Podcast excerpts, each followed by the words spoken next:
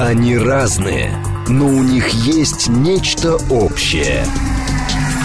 Они угадывают курсы валют, знают причины кризисов. Их мишень – события. Эксперты отвечают на ваши вопросы в программе «Револьвер». «Револьвер». Программа предназначена для лиц старше 16 лет. 10 часов 6 минут. Столица радиостанция «Говорит Москва», 94,8, микрофон Евгения Волгина. Всем доброе утро, программа «Револьвер», и с нами сегодня Андрей Фролов, доцент Высшей школы экономики. Здрасте, Андрей. Доброе утро. Наши координаты 7373948, телефон, смски плюс 7925 888 8948, телега для сообщений «Говорит Москобот». Смотреть можно в YouTube-канале «Говорит Москва», стрим там начался, поэтому, пожалуйста, подключайтесь. Давайте начнем с турне, а, американского, европейского турне на Украину. Активизировались поездки. Остин вчера был, а, заявил, а, как это формулировка вот эта самая-самая простая, о приверженности, там, победе Украины Украины и так далее. А сегодня Писториус приехал, это министр обороны ФРГ с необъявленным, правда, визитом в Киев. До этого еще Кэмерон приезжал, если я не ошибаюсь. Угу. И возникает вопрос, а что происходит? Что вдруг сегодня они поехали? Ну, вполне может быть, что просто сегодня хороший, хорошая партия киевских тортов, да, была выпущена, решили свежую выпечку там, да, в Киеве получить, что вчера, что сегодня. Ага. Не, если без шуток, то все как бы с одной стороны просто, да, с другой стороны очень непросто. Э, просто заключается в том, что это вот такие есть ритуальные у них поклонения, такой, э, если вот есть карго-культ, это, наверное, Киев-культ такой, да, образовался, когда надо регулярно возносить молитвы публичные, какие-то делать э, пассы, да, для того, чтобы показать, что мы с вами, значит, все инсинуации относительно того, что мы вас бросим, они а, являются российской пропагандой. Угу. Поэтому это в значительной степени ритуальная пляска, и такое ощущение, что действительно нужно регулярно ходить на капища, да, к, язы- к язычникам, и приносить какие-то жертвы виртуальные или на самом деле какие-то, да, но в данном случае жертвоприношения, они в виде какой-то военной помощи Украине, да, происходят. Хотя надо отдать должное, что Кэмерон ничего, никаких с собой подарков не привез, э, ну, по крайней мере, из известного, да. Угу. Писториус решил ограничиться малой кровью жертвенной, и, ну, по крайней мере, вот вчера была новость, что они выделяют очередной пакет помощи в размере 100 миллионов. Ну, я так подозреваю, что это связано с вот этой вот внутриамериканской проблемой, опять-таки, по моему ощущению, очень а, сильно надуманные, связанные с бюджетами, да, поэтому у них там какой-то остаточек остался, они из этого остаточка сейчас что-то добирают. А, а что касается Писториуса сегодняшнего, ну, подозреваю, что здесь все то же самое. С одной стороны, нужно опять-таки, и для внутреннего потребителя в своих mm. странах и в ЕС, и для украинского потребителя показать, что все в порядке. А второй момент, я думаю, он менее очевидный и, на самом деле, более интересный, заключается в том, что все эти замечательные люди, они приезжают на Украину, в том числе, чтобы своими глазами посмотреть вообще, что происходит. А они, они же не на линию фронта едут, они а в это, Киеве останавливаются. Это не важно. Тут очень, ну, опять-таки, э, мы с вами прекрасно понимаем, что любая скайп-конференция не заменит э, личного контакта. Согласна. Да? Когда ты можешь просто посмотреть людям в глаза и банально считывать их какие-то невербальные коммуникации. Первый момент. Второй момент, там же не только с Зеленским встреча идет. Я подозреваю, что они встречаются и с посольскими, и со спецслужбами своими, которые там сидят, получают какую-то информацию с первых рук. Мониторинг какой-то. Поэтому да. это просто, условно говоря, еще аудиторские проверки того, насколько твой э, взаимодавец, да, он взаимодавец, да, он а, вообще в состоянии каком-то более-менее вменяемом, да, или это все уже, э, все скоро закончится. А на, на этом фоне мы же понимаем, что американцы, европейцы, там все-таки тоже люди не глупые, и как бы не проводить ритуальные, не делать ритуальные заявления по поводу того, что мы с вами и так далее, но контрнаступление объективно не, не для Украины не увенчалось тем, что они, наверное, хотели изначально. И это вопрос, кстати, например, даже к натовским а, экспертам, которые, насколько я понимаю, там там Эмили как-то осторожно высказывался, еще кто-то, что, в общем, мы понимаем, что там будут сражения за хижину дядюшки Тома и больше ничего. Но в конечном итоге, то есть они делают ритуальное заявление, они а, соглашаются с тем, что на Украине уже будут там мобилизовывать женщины, каких-то там людей сильно старшего возраста, сильно старше призывного. И, в общем, ну что, биореактор будет продолжать работать. Грубое слово, но по факту оно вот так и есть. Ну, так и есть, действительно, потому что для Запада здесь вопрос даже не в победе там России или Украина, да, а это чистая да. история, э, знаете, как вот на инвестиционном рынке, когда ты уже какие-то инвестиции сделал, тебе э, уходить из этого проекта, да, и списывать это все в, в расходы уже получается, то есть с какого-то момента угу. Э, ты продолжаешь инвестировать, ты продолжаешь э, вот в этом казино ставить эти фишки в надежде, что сейчас выпадет там какой-нибудь сектор приз, да, и ты все-таки когда в что где когда как в какой-нибудь передаче, не что где когда, как в передаче какой-нибудь, ты уйдешь там с большим э, мешком подарков. А гешефт какой у А гешефт это же отмывание денег. То есть, как бы сейчас уже всем понятно, мне кажется, что вся история а, про военно-экономическую поддержку Украины, практически уже к 200 миллиардам все это подошло, да, это история не про войну, и это история не про политику, это история про заработки. То есть, а, если считать замороженными российскими активами, да, то люди на этом уже подняли в том или ином виде без малого там, 500 миллиардов долларов да, за, за полтора года. То есть для них это большая афера? Преподносимая за, как борьба за демократию и защиту от страшной России. Да, да, и более того, за счет этой а, вот истории, то есть, с одной стороны, очень, очень выгодная, кстати, вещь, да, если бы ее не было, ее надо было бы придумать. С одной стороны идет заработок, а с другой стороны на Украину списывается, ну, в смысле, на этот конфликт, на этот кризис, списывается очень много проблем, и на кучу вопросов, которые вообще не связаны с, напрямую с Украиной или с Россией, всегда можно дать ответ, что вот это произошло именно из-за того, что за этим стоял Путин, или из-за того, что вот на Украине кто-то там чего-то страдает. То есть а, а, отличная штука, которая, ну, действительно Джокер.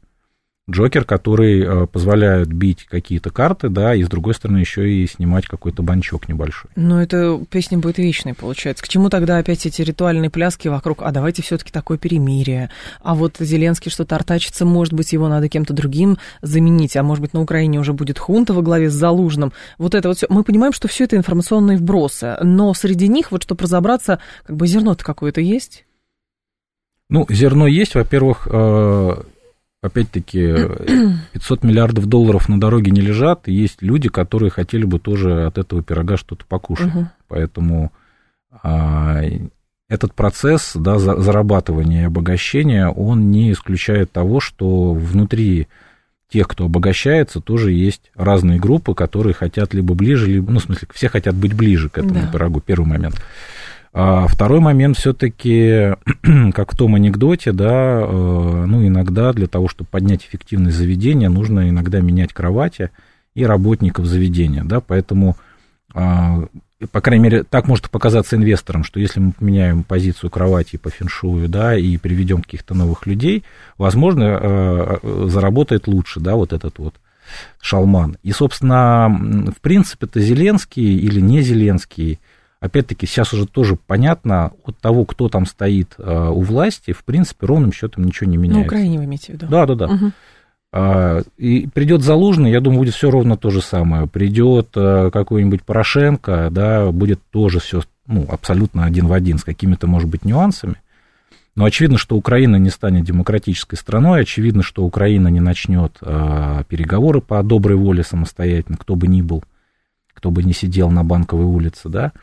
Поэтому вот эта вся история, она как раз скорее отражает, с одной стороны, опять-таки, да, заваливание нас, простых слушателей, зрителей, огромным белым шумом и информационным потоком, в котором вообще невозможно разобраться, особенно неподготовленному человеку, первый момент. А второй момент это все, ну, как шоу мозгу то есть если ты просто не говоришь ничего об Украине, а смотришь видео, как там какой-нибудь э, в кого-то влетает, ну, это все приедается, и нужно постоянно вот аудиторию много Будоражить чем-то новым, да. да? Нужно постоянно так, а вот действительно, Залужный, интересная же история, да, и это же ведь а, не только про нас, там, про Россию, это не только про Запад, мы еще не должны забывать, что а, аудиторией, наверное, может быть, одной из главных всех этих бросов является украинское население, которое на данный момент стоит на пороге либо узурпации власти, то есть отмене выборов, да, а, или же все-таки выборы будут. А если они будут, то кто а, будет оппонентом? Будет ли это какой-то Буратино, который просто поставлен как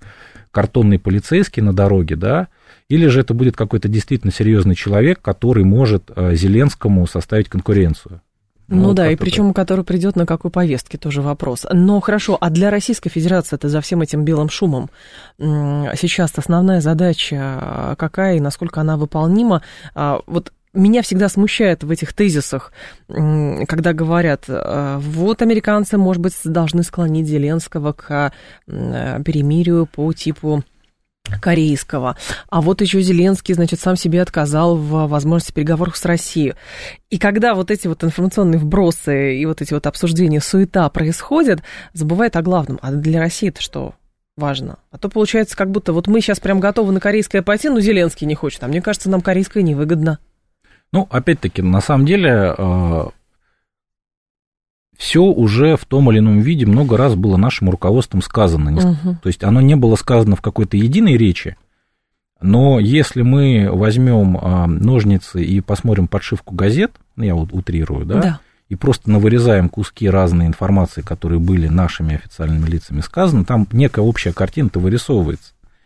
И, как мне кажется, определенная преемственность и логика решений, заявлений и действий, а, она, она присутствует. То есть вот то, о чем говорил президент 24 февраля, именно денацификация, демилитаризация, оно, оно действительно есть. И для России это, то есть как бы Россия начинала спецоперацию там не ради каких-то обид, да, не ради каких-то там увеличения своей территории. То есть была конкретная озабоченность, связанная с безопасностью. Угу.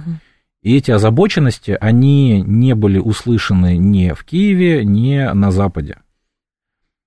А для России это был вопрос первостепенной важности, да, и, собственно говоря, а, вот уже опять, если еще совсем далеко посмотреть, там, скажем, в 2013 год, еще даже когда был Янукович э, президентом, и когда начи, только начинались вот эти вот какие-то беспорядки в Киеве, связанные с тем, что в последний момент, как мы знаем, да, он отказался от подписания договора об ассоциации угу. с Евросоюзом, но даже, даже еще и до, то есть когда вдруг внезапно в начале нулев, в середине нулевых Украина стала демонстративно м, дрейфовать э, в сторону НАТО, даже не столько Евросоюза, сколько в НАТО, при том, что мы прекрасно помним, в каком было состояние России в начале нулевых, да, какой был у нас уровень отношений с Украиной, то есть там вообще никто про это не думал. То есть для России э, вступление Украины в НАТО это был, в принципе, неприемлемый вариант. Об этом уже и сами западники говорят, цитируя наших каких-то руководителей, те встречи, которые были тогда. Но вот это почему-то никем не было услышано. И, видимо, думали, что Россия блефует, и э, кроме слов ничего, ну, ничего не будет сделано. Поэтому, возвращаясь к вашему вопросу, то есть вот в нынешней ситуации, э, вне зависимости от того, где проходит линия соприкосновения, вне зависимости от того, а кто будет у власти э, на Украине, да, кто будет э, в кабинете Белого дома, да, через год. Угу. Для России есть один принципиальный вопрос, ну, мне так кажется. Потому что без его решения, как ни странно, а, все остальное смысла не имеет, и какие-то промежуточные варианты, они а, приводят нас в тупик, и через какое-то время все вернется на круги своя. То есть для России важно получить, собственно говоря, два, две гарантии принципиальных. Гарантия номер раз – это абсолютно нейтральная Украина, причем нейтральная не на словах, а на деле. То есть не просто в Конституции что-то написать, а действительно провести сокращение вооруженных сил. Помните, как вот в этих протоколах, которые утекли в сеть, даже не утекли в сеть, президент э, Путин показал, да, угу. стамбульские договоренности. Да, в принципе, да. там все написано. То есть это резкое сокращение вооруженных сил, это резкое ограничение украинских вооруженных сил по э, системам наступательным каким-то, ударным. По факту, я думаю, что это возможно для контроля, ну, уже с учетом нынешних условий, да, чтобы все это контролировать Видимо, надо будет российские базы на украинской территории создавать и размещать на основе межгосударственных соглашений. А, это полный запрет всех вот этих националистических организаций на уровне страны и введение уголовной ответственности за все вот это, да, потому что если этого не сделать, даже если Украина сократится еще в два раза по сравнению с нынешней территорией, да, остаток все равно будет. Все равно будет все то же самое. Ну хорошо, а кто может дать такие гарантии? И самое главное, при каких условиях э, Россия может э, действительно принудить украинскую сторону или, ну, совместно, скорее, даже американскую сторону к тому, чтобы эти условия выполнялись? Ну, американцы, э, мне кажется, мы даже про это вот в этих стенах уже говорили не раз. Вот у меня есть такое ощущение, я сразу скажу, я небольшой какой-то специалист по Соединенным Штатам, но определенное представление все-таки имею. И вот э, американцы, они очень прагматичные люди, ну, на самом деле. То есть, несмотря на то, что они очень индоктринированные, да, то есть вот эта вот американская история про делание бизнеса, да, в любом, она тоже здесь работает. То есть, если вдруг американцы поймут, что для них действительно невыгодно в какой-то, ну, по, по какой-то причине поддерживать Украину и э, находиться в прямой военной конфронтации с Россией, они могут это на следующий день свернуть. Ну, реально. А, собственно говоря, мы видим, что у американцев нету, да, у них очень длинная память, а, но вот взять тот же Вьетнам, казалось mm-hmm. бы, да, была жесткая война, 50 тысяч американцев погибло, там десятки миллиардов долларов тех были потрачены. В итоге э, Вьетнам объединился под эгидой не Южного, там, а Северного Вьетнама, причем, опять-таки, были нарушены те соглашения парижские, которые были э, в 50-е годы да. еще достигнуты, там, и так далее и тому подобное. Американцев это абсолютно не смутило. И сейчас США являются одним из крупнейших э, союзников, если так можно выразиться, и партнеров Вьетнама, потому что Вьетнам для американцев важен как некий противовес Китаю, да? Поэтому если вдруг США поймут, что Россия им для чего-то нужна, для противовеса Китаю, например. Например, да. Так. Или Европе. Ага. Да, предположим, такой гипотетический сценарий. То вот завтра же, завтра же Байден придет и скажет, Владимир Владимирович, извини, был неправ, э, про диктатора это я как-то перегнул палку там, да. Все.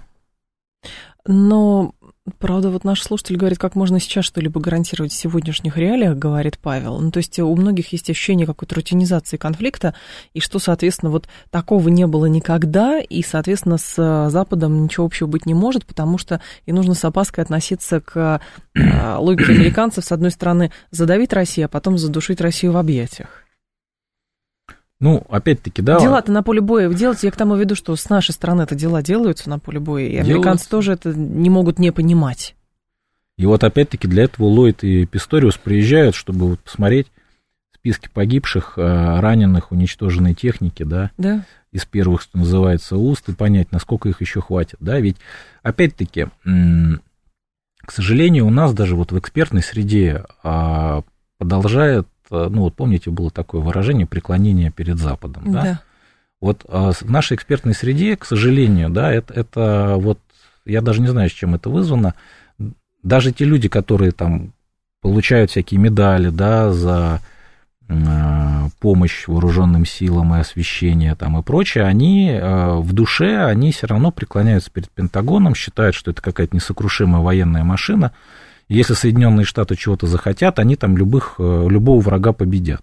Они просто, как считают эти эксперты, они почему-то просто не хотят этого делать, но для у них для этого все есть.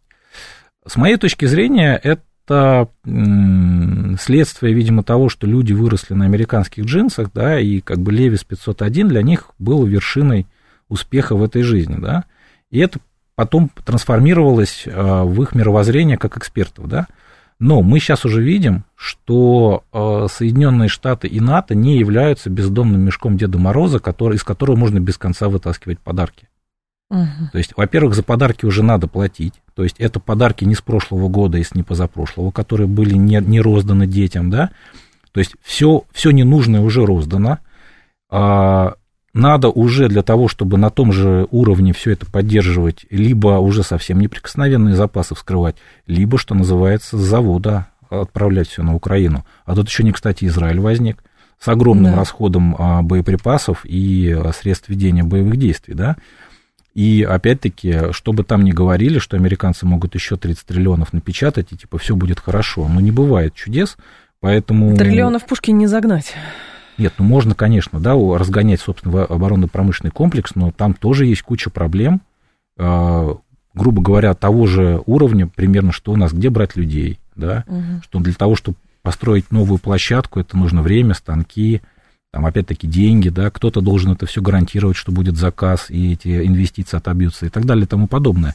Поэтому для американцев, ну, я имею в виду для, для Запада в целом, во главе с американцами, каждый месяц ведения войны на Украине, он а, по экспоненте а, дорожает и дешеветь точно не будет, потому что каждые новые инвестиции означают э, э, все больше и больше пропорцию реальных денег, которые надо затратить для того, чтобы Украину поддерживать на плаву. Не говоря уже о том, что дорожает и Э, просто обычная экономическая поддержка Украины по мере деградации украинской экономики, украинской промышленности украинской инфраструктуры.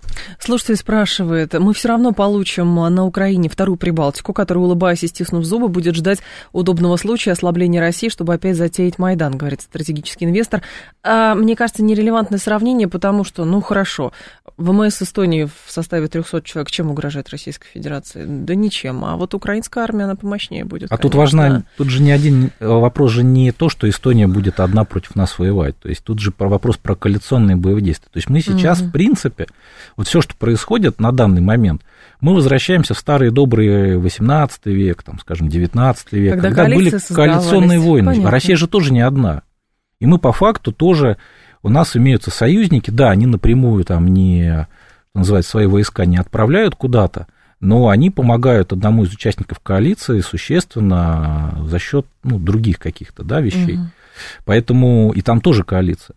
Причем у нас коалиция, если так посчитать, и по деньгам, и по людям, мягко скажем, тоже это не Эстония за нами да, стоит. И, и даже не какой-нибудь Монако, да, там серьезные страны, много раз называемые в СМИ, да, поэтому наши слушатели прекрасно знают, о ком идет речь. Так что здесь, опять-таки, с точки зрения истории, вообще ничего нового. Но мы с вами хорошо в программе в этой раздвинчиваем мифы и смотрим на как бы манипулятивную сторону информационных сообщений. И регулярно сообщения, которые приходят от наших слушателей. А вот посмотрите, Украину публично 50, там одна страна поддерживает и продолжают это делать, и обещают все на свете.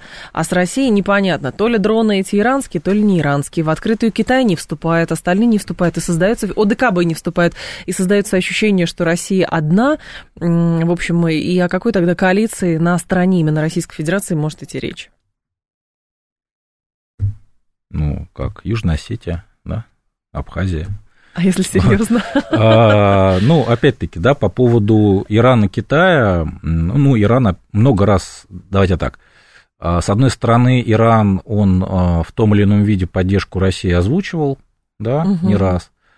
А, и самое главное, что Иран на Западе, то есть э, участники другой коалиции, враждебной коалиции, они Иран называли в числе союзников России. Давайте мы от, от обратного пойдем. От обратного, да-да. Кто а, называет союзников России? То есть вот враждебная коалиция к союзникам России причисляет КНДР, причисляет Белоруссию, которая, кстати говоря, показала делом, да. То есть вот немножко тоже отмотаем к разговору о коалициях. Вот а, помните, у нас же много лет постоянно народ возмущался что, значит, Лукашенко как на работу ездит в Сочи и привозит из Сочи какую- какую-то денежку, да, зачем мы кормим, там и так далее. А ведь если уже без шуток-то говорить, 24 февраля Александр Григорьевич, он, а, что называется, по чеку, а, он, он долги отдал, потому что, как мы знаем, вот эта вот северная группировка, угу. она заходила именно с территории Беларуси.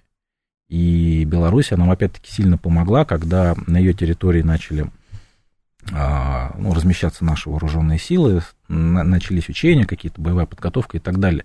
То есть Александр Григорьевич, он, что называется, по долгам расплатился. И уже сейчас стало понятно вообще, для чего все это делалось. Поэтому Беларусь однозначно член коалиции, и более того, и украинская сторона, и Запад, они Белоруссию с Россией в этом конфликте ну, не, не делят. Объединяют да. фактически, да, потому что санкции а, против Беларуси тоже есть. Опять-таки, да, КНДР замечательная страна, и более того, показатель, что нечасто, мягко скажем, выезжающий за ее пределы ее руководитель приехал э, в Россию и встречался э, с нашим руководством, да, угу. и э, вот те видео, которые приходят из зоны СВО, там с некоторых пор появились снаряды другого цвета, да, непривычного цвета, не того цвета, которым красят снаряды в России. И на некоторых из них, на укупорке или на корпусах, были такие типичные корейские, корейский шрифт, да, поэтому uh-huh. можно предположить, что каким-то образом, наверное, контрабандисты или кто-то, да, доставил в Россию боеприпасы северокорейского производства, да. В общем, калибров. смысл в том, что не нужно линейно воспринимать информацию, потому что с той стороны это умеют в пиар и джар, а у нас, а, в общем, не пиаром, а делом занимаются. Да. Можно так сказать. 10.30 информационный выпуск, и мы продолжим про Израиль, тоже поговорим, и про выставку а, в Дубае поговорим. Они разные, но у них есть нечто общее. Они угадывают курсы валют, знают причины кризисов. Их мишень – события. Эксперты отвечают на ваши вопросы в программе Револьвер. 10.36, столица программы «Револьвер». У микрофона Евгения Волгина. Всем еще раз доброе утро. С нами Андрей Фролов, доцент Высшей школы экономики. И продолжаем. Вот по поводу уже не Украины, а по поводу Израиля, потому что, конечно, я так понимаю, а, сейчас внутри а, бурлит в Израиле, а бурлит что именно? Пытаются понять, а что же все-таки произошло 7 числа, это первый вопрос. То есть на кого спихивать? Потому что вчера дошло до абсурда, что даже местная пресса израильская писала, что вот границу охраняли, а, точнее, мониторили а, женщины, и они сказали, что есть какое-то движение, но потому что они женщины, их не послушали, ну что-то такое. Вот, то есть какой-то иджизм, сексизм и прочее. Но если серьезно подходить к делу, там, насколько я понимаю, два аспекта. Израиль же не может в долгую войну не может, наверное, в долгую войну. Долгие войны он не вел.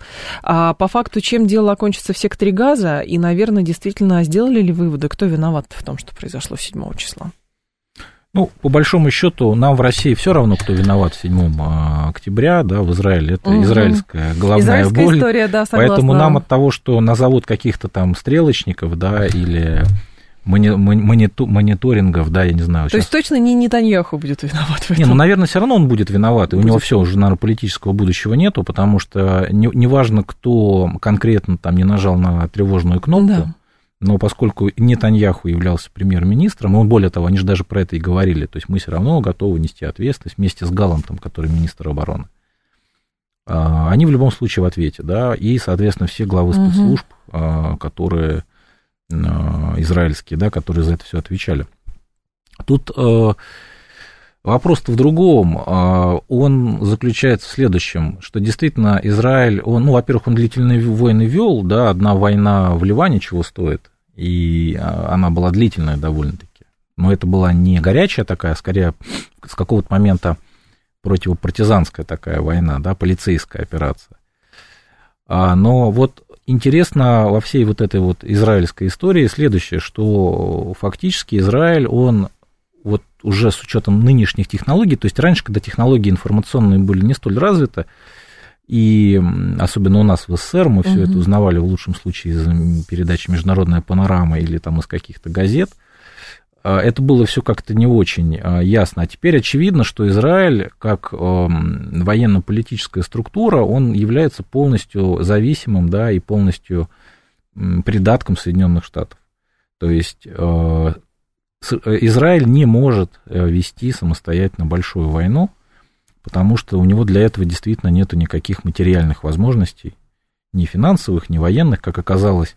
Мы про это, кажется, тоже в эфире уже говорили, как оказалось в час X – великий, могучий Цахал, у него нету ни бронежилетов, ни, ни касок, ни, ни винтовок, это надо все резко покупать где-то, мы, мы даже знаем где, да, и американские самолеты без устали в первые дни туда летали, и, видимо, продолжают летать, поставляя все от снарядов до, а, до униформы там, угу. и так далее, да.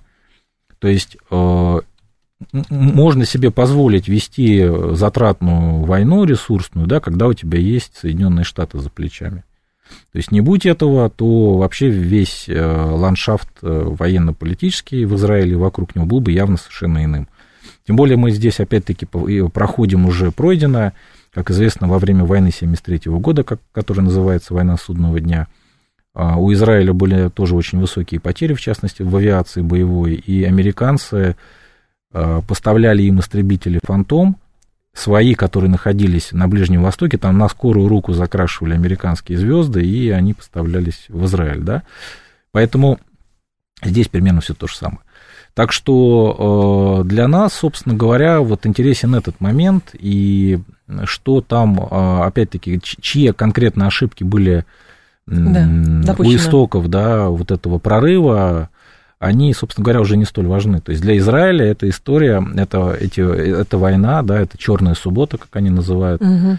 явно стала очень такой серьезной трагедией национальной, да, которая будет очень долго э, в отношении ее будет очень долго рефлексироваться, искаться действительно какие-то нюансы, восстанавливаться все посекундно. Вот, безусловно, будут найдены какие-то люди, которые понесут за это ответственность, но это уже все будет потом. А есть действительно ощущение сейчас, что другие страны региона могут а, вступаться за Палестину и не ограничиваться просто воинствующими заявлениями, или все-таки, как это и предполагалось, будут просто манкировать этими убитыми людьми, то есть там валить все на Израиль, а Израиль будет э, обвинять э, значит, в многочисленных жертвах именно первостепенно атаку Хамаса. И все. Ну, опять-таки, да, по прошествии месяца мы видим, что никто, по крайней мере, из арабских стран, из тех, у кого дип-отношения с Израилем были, никто эти дип-отношения даже не то, что не разорвал, а даже не понизил уровень этих дип-отношений. И явно не, не собираются, собираются они делать. это делать, тем более, что слишком много в это было сил затрачено, в том числе со стороны американцев. И сейчас это все вот э, пускать на какой-то самотек, наверное, никто не хочет, первый момент. А, арабская улица, она явно не столь, по крайней мере, в этом вопросе является угрозой для режимов, а, которые там в, э, в зоне Персидского залива угу. существуют. Поэтому, если мы возьмем арабский мир, то там явно нет сейчас желающих и реально желающих воевать с Израилем, по крайней мере, из-за этой а, проблемы палестинской. Самые да? воинствующие здесь хуситы. Ну и Турция, кстати. А, ну, Турция э, все-таки это чуть-чуть вроде как подальше, да, хуситы это э, тоже история такая, она не арабская больше, да, она, в смысле, ну, арабская, да, но она не про монархии Персидского залива. Тем более хуситы, они в данном случае все-таки выступают, ну, наверное, не как некое государственное образование, да, то есть как некая действительно там группировка. А Турция, да, но Турция опять-таки, да, они понизили по факту дипотношения, уровень дипотношения, отозвав, то есть вначале Израиль под предлогом безопасности посла отозвал в первые дни, да, угу. потом Турция своего посла отозвала и группу дипломатов. А, но опять-таки Эрдоган, он, для него это явно какой-то личный проект, все, что с Палестиной связано. Если мы помним флотилию свободы в 2010 году, это все тоже с Эрдоганом да, было кстати, связано. Да. И опять-таки, да, а, Вообще Ближний Восток это такой многослойный пирог, который, наверное, даже очень сложно охватить э, каким-то одним взглядом, потому что если начинаешь разбираться в этих всех хитросплетениях ближневосточных, да, то тут можно надолго, можно не одну передачу даже на эту тему сделать. Ведь э, что такое Турция, да? Давайте так, а кто является одним из главных спонсоров, э, в хорошем смысле слова, вот, э, палестинской автономии, ну и в первую очередь сектора газа. Вот того образования, которое там было, это был Катар. А Катар, он также является важным экономическим и политическим партнером Турции. А что такое Катар? Да, это братья-мусульмане. Запрещенные. Вот, и поэтому Турция тоже, да, соответственно, довольно лояльно относится к ним. Хамас, он, получается, в каком-то смысле тоже вот что-то такое, да, поэтому вот та позиция, которую конкретно Катар, ведь опять, кто является сейчас главным а, брокером вот этой вот сделки по обмену заложников, да, Катар, опять-таки. То есть у Катара там довольно сильные позиции были – Соответственно, где Катар, там и Турция, да, где Турция, там и Катар. Поэтому, и, собственно говоря, то, что Египет, например, категорически, да, вообще ничего общего с беженцами, там, и с Хамасом не хочет иметь, ровно потому что... Там есть братья-мусульмане. А, да, были, и, собственно говоря, с ними очень велась жестокая борьба, да. А там Мурси можно вспомнить как раз, они в Египте помнят Мухаммеда Мурси. Поэтому вот когда мы пытаемся вот это все как-то декомпозировать, да, uh-huh. то есть тут уже такой получается, ну, настолько, столько этих нервных окончаний разбегается по всему региону, да, что их собрать воедино очень сложно. Но для нас-то все-таки этот конфликт, он каким-то образом а, все-таки где-то может срикошетить, но в основном а, опасаются за Сирию, потому что Израиль может воспользоваться там поводом, вот периодически и уже прилетают какие-то ракеты по аэропортам, Изра... по аэропортам сирийским, по каким-то еще стратегическим да, объектам. Нет. нет. Тут главное, опять-таки, мы даже видим, что Иран особо-то, ну да, филиппики всякие в сторону Израиля бросает, но никакой практической э, работы не ведется. И э, опять-таки, да, не зря собрали здоровенную группировку берегов Израиля, явно да. не с Хамасом воевать. Это некий такой как сейчас можно говорить, месседж а, именно Тегерану, типа, чуваки, если вы напрямую а, вмешаетесь, то вам не поздоровится. Хотя я что-то не верю, что даже, даже если Иран вмешается в войну с Израилем, что НАТО начнет воевать с Ираном, да, тут такое. Поэтому э, Иран тоже не хочет, да, есть Хизбалла, А, да, Израиль тут решил поиграть а, в местного полицейского, что вот мы сейчас разберемся с Хамасом и начнем разбираться с Хизбаллой, но я подозреваю, что это тоже такие вот местные политики, угу. которые, главное, что-то красивое прокричать, потому что все прекрасно понимают, что война с Хизбаллой, тем более на территории Ливана, это совершенно не то, что война на территории сектора газа. То есть совершенно Конечно. другой уровень потерь, и там уже, скорее всего, вмешательство Ирана будет более э, таким непосредственным, да. Поэтому для нас, да, возвращаясь к вашему вопросу, нет, Сирия вряд ли, более того, Турция, получается, тоже немножко как бы связана, да, вот этими вот палестинскими делами, поэтому вот вся идлибская история тоже как-то вот на такой какой-то заморозке находится, угу. да. А в Ливан меня вот, э, как это, меня вот что-то не Гондурас, меня Ливан беспокоит, да, в том смысле, что Ливан, в принципе, как ни странно, является самым уязвимым звеном на данный момент Ближнего Востока. И это страна, которая, ну, вот я там ни разу не был, но вот почему-то заочно я ее очень люблю. Она какая-то такая вот, ну, не в смысле, что она Швейцария Ближнего Востока, а страна очень интересная и в значительной степени, вот где трагедия, так это в Ливане. Потому что вот не повезло с какого-то момента, кстати, благодаря израильским действиям в 70-е годы в значительной степени. И вот даже до всех событий а, Ливан, он а, стремительно несся к финансовой катастрофе, и вот этот взрыв, который там может произойти, причем именно из-за внутриполитических, вот это вот разделение на Хизбаллу, то, что там очень сильные позиции да. Ирана, туда, значит, французы что-то пытаются, значит, позиции у свои у Израиля, там, да, у Саудовской Аравии. И вот в эту страну пришло куча внешних игроков, да, и вот в итоге мы имеем то, что имеем. То есть страна без хозяина, не могут уже там с какой 15 раз избрать президента, да, и вот если Ливан взорвется, это, конечно, может сильно обострить ситуацию, в том числе в Сирии, ну и в каком-то смысле в, э, в Иране тоже, да. Поэтому вот надо смотреть еще и за, и за Ливаном. А можно ли предполагать, что конфликт на Украине, теперь конфликт в, в Палестино-Израильский, он вынуждает э, крупные страны и не очень крупные все-таки проводить какой-то ренессанс или аудит вообще положения вооруженных сил, потому что как оказалось, да, что там в случае российско-украинского конфликта готовились там, ну, условно, допустим, к компактному каким-то боевым действиям, да, а в итоге все развернулось очень масштабно.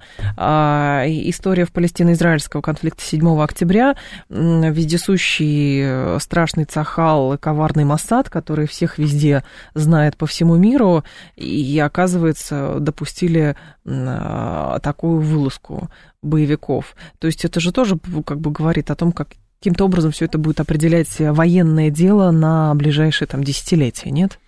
Не, ну, безусловно, кон, любой конфликт, э, довольно масштабный, с, уча- угу. с участием государственного игрока, он э, военными всех стран, э, более-менее крупных, да. анализируется, да, тем более, когда вовлечены в этот конфликт ведущие мировые военные державы, так. да. А, другое дело, что сейчас для какого-то полноценного анализа очень мало информации реальной. Мы про это говорили в первом блоке, да, что много всякого информационного шума идет. Да. И вычленить здесь э, истину какую-то, да, очень тяжело, особенно если ты не имеешь доступа к первоисточникам.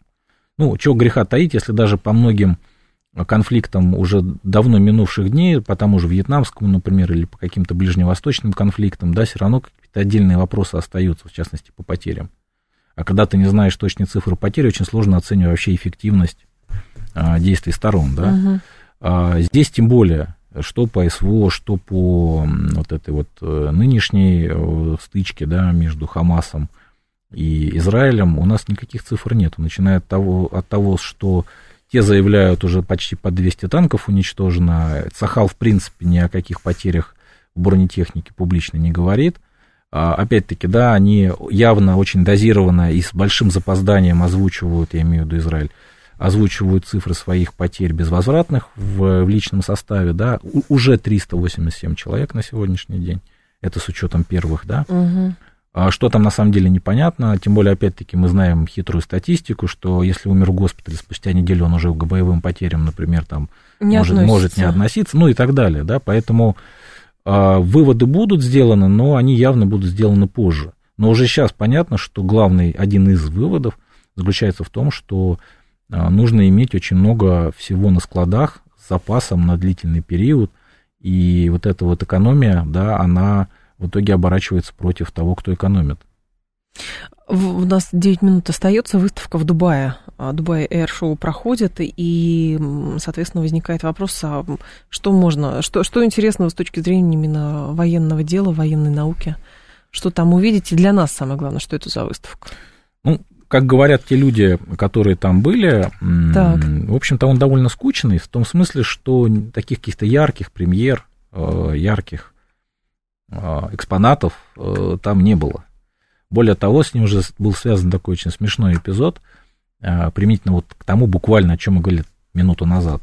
Американцы должны были туда якобы привезти Патриот, ну, на экспозицию. Три элемента, видимо, пусковую установку, РЛС и, возможно, транспортно-заряжающую машину. Передумали в последний момент? Не то, что передумали, не было свободного. А, все задействовано, понятно. Вот, и они же на Ближнем Востоке сейчас активно везде там эти ставят системы, угу. поэтому она не доехала до выставки, да, и где-то дежурит э, уже на, на, каком-то, на какой-то позиции. Ну, опять-таки, говорить про всю выставку не будем, скажем про наше да, измерение. Да. А, дело в том, что подобного рода выставки, в общем-то, наверное, мирового уровня, да, это не Любурже, это не Фарнбора, но для нас это одна из тех немногих площадок международных, где мы можем спокойно представлять э, нашу какую-то продукцию, куда наши делегации могут абсолютно спокойно ездить и куда нас пускают. Э, не говоря же о том, что Ближний Восток является для нас крупнейшим э, рынком сбыта нашей э, продукции военного назначения. И поэтому участие в Дубае для нас, для России является очень важным, в принципе, как имиджевым, так и маркетинговым, так и рекламным каким-то моментом. И с учетом того, что этих площадок, опять повторюсь, не так много, то вот как раз наша, мне кажется, экспозиция в Дубае, она в этом году была довольно-таки интересной и, опять-таки, нацеленный на какое-то региональное измерение. И вот, э, в общем-то, результаты ее, э, этой выставки, этого авиационного салона, наверное, можно оценить для нас как позитивные, да, потому что э, то, что мы привезли, было замечено. Об этом очень много в зарубежных СМИ, ну, понятно, что не вражеских, а, скажем, нейтрально к нам настроенных скажем, из Индонезии, из Индии и так далее, очень активно все это освещалось. А, опять-таки, да, был э, подписан, было подписано соглашение важное с Индией э, на полтора миллиарда по оценке, да, на полтора миллиарда долларов по совместному производству переносных зенитно-ракетных комплексов «Игла». А, да, опять-таки фиксировался нашими, нашей делегацией mm-hmm. очень большой интерес различных делегаций к нашим изделиям. Что еще такого? Важная, мне кажется, цифра была, ну вот у нас, как правило, озвучивают какие-то показатели военно-технического сотрудничества на подобного рода выставках. А, не было исключения, не было исключением Дубай, и в частности было сказано, что в этом году со странами Африки было подписано контракт на 4,5 миллиарда долларов. То есть они будут покупать у нас вооружение? Ну, они и покупали. Но просто в данном случае Больше важно, что вот эти санкционные, санкционное давление, которое с прошлого года просто на какие-то да, космические высоты вышло, оно не препятствует все равно а, нашему сотрудничеству со странами мира, с нашими традиционными клиентами, которые не боятся каких-то последствий американских там, или европейских, или еще каких-то, которые нашли возможности оплачивать нашу технику, да, и все равно с нами продолжают сотрудничать. А Это очень важно. Думаете, американцы не будут докручивать по этой части?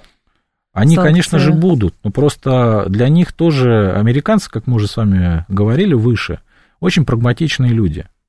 И несмотря даже на наличие всяких законов страшных, типа КАЦа, да, который еще при Трампе был подписан, и на, и на самом-то деле вот эти санкции против нашего ВПК, такие серьезные, и самое главное, против нашего оружейного экспорта, они даже задолго до СВО начали работать. Собственно говоря, история с С-400 в Турцию угу. и история с С-400 в Индию, а, который, кстати, вот опять-таки, да, американский подход. Есть закон, но если очень надо, то можно вейвер написать, как бы исключение из него. Поэтому турок прижали за С-400, а индийцев, индийцам разрешили закупить у нас без последствий этот зенитно-ракетный комплекс, потому что Индия для США очень важна. Но это же тоже про отвоевание э, ниш на рынке. Это же тоже как-то санкционная политика, протекционизм, как это, локо- локомотив занятия определенных ниш на мировом рынке. Ну, для американцев, по крайней мере. Это, безусловно, так. Другое дело, что тоже, а, знаете, не нужно недооценивать их, потому что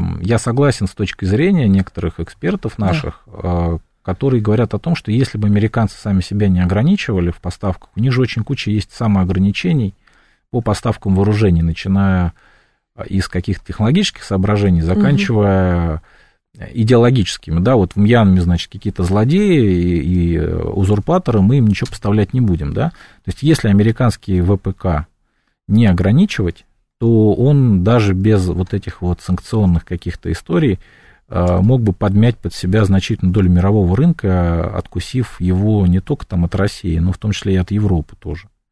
Поэтому вот американцы, да, они в этом смысле нас спасают, в том плане, что сами себя ограничивают, и более того, своими действиями, очень сильно политизированными, да, заставляют многие страны, которые, может быть, у них что-то и купили, покупать у других производителей, чтобы не остаться в час X полностью отрезанными от поставок запчастей, обслуживания, как, например, было в Венесуэле, которая была традиционно всегда ориентирована на Соединенные Штаты. Но когда пришел Чавес, они Венесуэлу от всего отрезали, и Венесуэла в одномоментно, вот в середине Осталось нулевых, без всего стала нашим крупнейшим покупателем, да, вооружения уже у нас.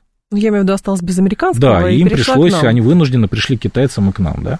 7373948, давайте пару вопросов примем. Здрасте, слушаем вас, пожалуйста. Алло. Добрый день, Добрый день Сергей Да, Алексеевич. пожалуйста. Скажите, Андрей, наши экономические связи с Соединенными Штатами и другими странами НАТО, которые активно поддерживают Украину, могут стать инструментом сделать для этих стран поддержку Украины экономически невыгодной? Ну, например, прекратить поставки урана в Соединенные Штаты и того подобное. Спасибо. Нет, конечно, никто это делать не будет, а, в том числе и потому, что это стрельба и по своим ногам тоже. То есть мы чужие ноги заденем, но и свои тоже прострелим. Никто это делать не будет, тем более это же очень сильный удар по репутации на будущее. Ну и второй момент тоже наверное, не стоит переоценивать наши возможности. Для нас эти поставки, и более того, на Западе про это открыто говорят, что эти поставки, они в том числе, значит, спонсируют нашу экономику, и мы получаем э, столь важную нам сейчас валюту. Поэтому я не думаю, что те оставшиеся каналы экономические взаимодействия, они будут нами, по крайней мере, перерубаться. 7373948, давайте вас послушаем. Алло, здравствуйте. Добрый день, меня Денис. Пожалуйста, ну, да. У меня так, все-таки я пытаюсь себе объяснить некий диссонанс в своей голове. То есть да. мы как бы с одной стороны вроде как бы с Украиной воюем, одновременно мы им платим за прокачку газа. То есть как бы то... И вы мне опять расскажете про нашу репутацию, но так как Запад репутацию свою уже, извините, опустил в туалет после того, что они вводили, то мне кажется, ну, мне кажется, что как-то это все несколько непонятно, потому что то же самое, как в 1942 году товарищ Сталин начал бы Гитлеру поставлять для его танков нет, нефть. Спасибо, принято. Ну, знаете, если кто-то в Эрмитаже матерится, да, это не значит, что ты должен сам в ответ э, с ним разговаривать на ненормативной лексике. Поэтому я считаю, что это вот наша позиция, нашего руководства принципиальная, да, то есть мы даже вот в такой ситуации, мы себя, по крайней мере, на себя грех никакой не берем. И то, что там кто-то чего-то от, от нас отрезает или нас от чего-то отрезает, угу. сам нарушает какие-то свои обязательства, это его проблема, не наша. Наша карма чиста. Наша карма чиста. А, так, и, а, все уже, уже не можем, уже все остальные вопросы хорошо на следующий эфир оставим. Андрей Фролов был с нами, доцент Высшей школы экономики. Андрей, спасибо, ждем снова. Далее у нас информационный выпуск. В два часа к вам вернусь, в три часа Михаил Делягин придет.